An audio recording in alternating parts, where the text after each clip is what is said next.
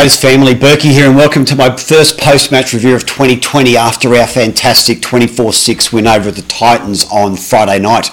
Um, look, for most, I think Canberra Raiders purists uh, and educated Canberra Raiders supporters, which we are, I'd have you'd have to feel that I think majority of us would be quite comfortable with that victory. First game uh, of the year, uh, second game after a trial. Uh, I thought we played as well as probably we would be expected to play at this part of our season. Um, who knows what this weekend or after this weekend is going to bring? Uh, that's still up in the air, but I think that victory Friday night, a really nice, solid start to start our quest for 2020 Premiership glory um, if we can get that far without any interruptions. So, look, I'm very happy, very comfortable with the output of the side. There's a few things I'll cover in the top 10 which we have to work on, um, but all in all, really, really happy with, uh, with that result.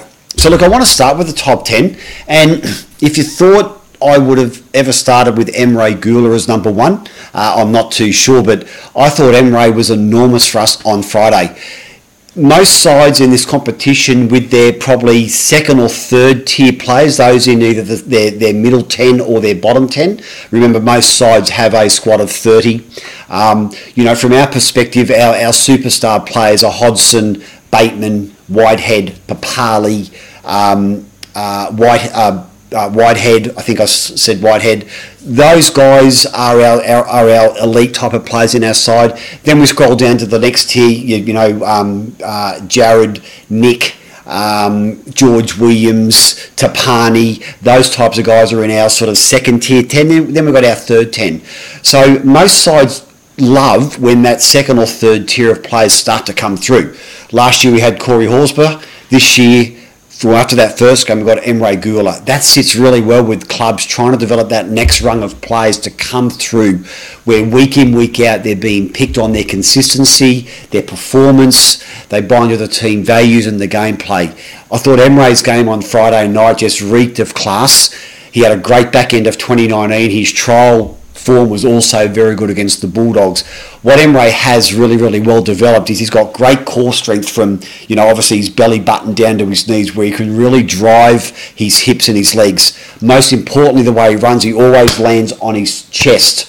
So what that helps, he gets off, he gets up and plays the ball a lot quicker, which gives Hodgo and whoever the dummy half is at that point a lot more time and space to hit a running George Williams or a running Jack White because we've, we've won that ruck area. Also, you know, and Emre's ball playing to give Elliott Whitehead that try was stuff we haven't seen from Emre before. So this is a really good sign, guys. We've now got two forwards in Corey and, and, and Emre who are really starting to come through. They're probably going to be picked week in, week out now in the top 17 if their form's good and they're not injured. And that augurs really well for um, the consistency of our play, uh, as well as you know having a really solid forward pack of guys that know each other's play in tight situations. So Emre had a fantastic game which leads me to Corey Horsburgh as number two. Now, a great smoke screen from Ricky. No way known that he is a an edge player, Corey. He's a middle player every day of the week. His rucks on the weekend were fantastic. I loved the way how he angled back into the ruck a lot more. Instead of just running straight and getting belted, he was actually trying to move the defenders to him. When you do that, you very rarely get hit or belted uh, big time because the players are trying to get you from side on, not front on. And if you're making their move or you get a little step, and with his size, he's able to draw in three or four players as well, which is awesome. He's uh, tapped back for the Jack White and try those sorts of things. He has the confidence now to do because he's been playing with these players. They're giving him the authority. Ricky's giving him the free reign to play his normal game, and those things can only help us get better. So Corey's game once again on the weekend I thought was fantastic. I don't think he made an error. Um, his defence was really, really good, uh, and just his presence around that ruck really helped us solidify that middle against the Titans. I've gone for George Williams at number three. Once again, I thought it was a very, very solid hit out. Probably should have passed to Elliott Whitehead for our fourth try, probably when we were 18 0 up. Just a bit of inexperience around um, how good some of the defenders are in the NRL. Probably in England, nine times out of ten, he scores that try. Uh, different kettle of fish here. He'll learn from that. It didn't cost us the game. It's just something he can put in his little black book uh, to draw and pass. If the if it's a 50-50, if he'll make it himself, hit that support player. I thought his kicking game was great, and I thought his defensive play on a, on Kevin Proctor was outstanding. Proctor's an international and he runs some really good lines. Williams was picking him up and driving with his legs. I don't think he missed a tackle. George Williams maybe one, um, but his defence, when needed on that edge, which I thought where the Titans would play was our was our right edge defence. We're a little bit inexperienced there, but I thought George Williams' first game in NRL was fantastic. Much more to look forward to in in in the lime green jersey from him. Bailey Simonsson, I've gone for number four. It just frustrates me a little bit sometimes, and I think Bailey's a great talent developing. I just wish when he takes that first ruck up off the off the ruck or out of dummy half that he can use his speed to get a bit wider. The way I see it, he's getting too easily caught by the marker when he takes off.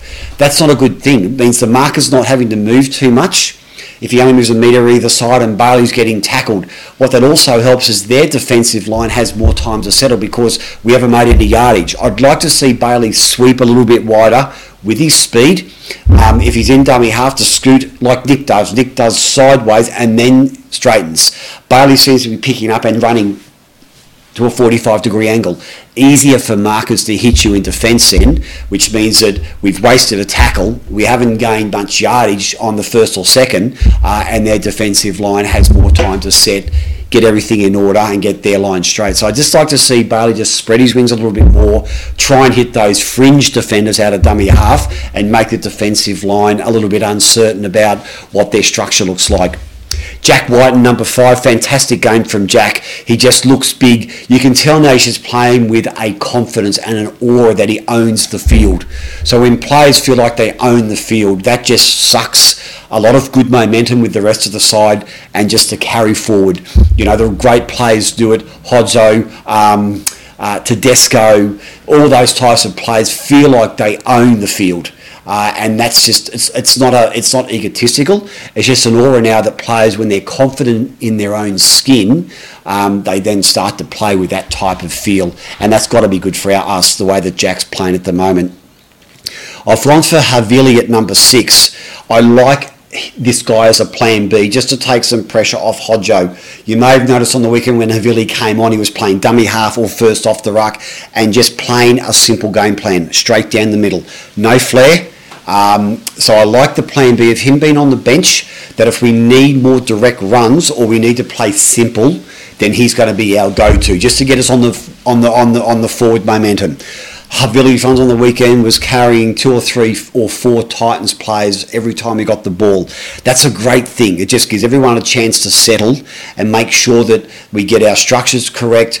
We're working out where we've got to kick to, and just gives us some really good field position. So I'm really happy with that Havili um, as that option as a plan B, just to come on and settle things down if we're losing our way a little bit. And number seven, I have gone for the 30 minute. Now, let's be honest, from probably the 20 25 minute mark in that first half to 15, 20 minutes in the second half, we were quite ordinary, let's be honest. Once again, first game, uh, probably a little fitness fatigue, we made some errors, which means we gave the Titans the ball either inside our half or close to our half. So we're doing a lot more lot more tackling on our line, um, which takes a lot out of you. And once your once fatigue sets in, your mind starts to wander, and that's when you can really make some serious mistakes. Thankfully, it didn't catch us up on the scoreboard. So we had that 30 minute lull. We've now just got to work ways where either if we don't go into it, or if we do go into it, uh, how we get out of it, who's going to get us out of it, what game plan do we have to get out of it. Because it was quite noticeable on the weekend. We certainly start to fall off tackles. The Titans will make an easy ruck straight down the middle. We're just a little bit loose with um, our defensive line. It's going to be a tweak here and there. Once again, fitness is going to help. Uh, where your mind's more alert. But if we do go into that rut, uh, hopefully not for 30 minutes, maybe 10, 15 minutes, through a game, that someone or a game or a, or a call is going to help us reevaluate and, and reprocess what we have to do. Number eight, I've gone for Curtis Scott. I thought Curtis had a really good game. Um, I don't think he made any mistakes. His defensive reads were really good. He was strong in those rucks. He had those Leilua type of runs that we really need, those gritty, crappy runs coming out from the 25 where their defensive line's set and they just try and smash you into a corner. So Curtis Scott had some really nice things on the weekend. His quick run out of dummy half to put George Williams nearly in for his first try with his right footstep, and the offload was was was was um, was blue ribbon. So all those types of little things, those little one percenters were first class. He'll only get better. I hope the season can go long enough so we can see what he can bring to that right edge with his attack, especially. His defence was rock solid. He was very sound. He and Nick and Elliot and him and Nick and um, and uh, and and Tapine kept that right edge really tight and really straight, which was awesome, which is what we needed. The Gold Coast tried to hit it a few times without luck. As I said, George Williams really had Proctor's measure all day, and that just helped those outside guys by not having to make panic decisions because of an overlap or a missed tackle. Simplicity at number nine, I'll, I'll sort of backfill with the 30 minute lull. When we get in those situations, and at the back end of the second half, when we're in front 18 6, 24 6, we went just to plain simple football. We kicked to the corners, we completed our sets, we've won the ruck. Um, they're things that you don't train, it's more attitude uh, just to make sure you're buying into what the team's looking for. So if we just kick, if we just look for simplicity in our game, rugby league's a simple game played by simple men. So we don't have to over exemplify fancy plays. Simple things obviously get you from A to B a lot quicker. We just got to learn to do that in some situations. If it's not working, we ruck four, kick for the corner. We ruck four, kick for the corner. So it's not, as I said, it's a very simple situation, but it just gives you a chance to get some breath and just re-establish what the next stage of our game is going to be. And number 10, I've gone for kicking options. Like Jack Hodgo's kicks out of dummy half on the weekend were fantastic. A number of times he found space early in the game. The Coast were looking for Jack or George William either side of the ruck to kick. But Hodgo's kicking game out of dummy half, I think, will be will play a massive impact for us this year. Having three kickers, a left footer with Jack on the left edge, a right footer on the right edge with George Williams, where Aidan used to be a left footer. Having a right footer there is brilliant, and then Hodgo just scheming out a half looking for a 40 20 or a 20 40 just gives us so much more options, which defensive lines find it hard to, to, to basically combat. As I don't know who to chase, who not to chase if the kick's coming. So having three top-notch kickers um, really puts us in that top five percent of the competition of sides that do have it, and there aren't many. So, Raiders fans, that's it for my top 10 this week. Um, hope you enjoyed it. I will obviously be back this week for the Warriors, hopefully with more to come. We just don't know. Uh, look, I always love your support. Uh, like my Facebook page, click over to YouTube, like my Berkey's Top 10 YouTube. You can catch me on Twitter, guys, with any questions or queries. I love the feedback, whether good or bad. You just want to have a chat about anything about Raiders. Always happy to accommodate any good, healthy conversations. Whether you disagree with something I've put here, let me know. Happy to have a chat about further and and and um, and just give my opinions on anything that's on your mind. So, Raiders fans, that's it for this week's top ten. As always, this is Berkey Bleed Green out.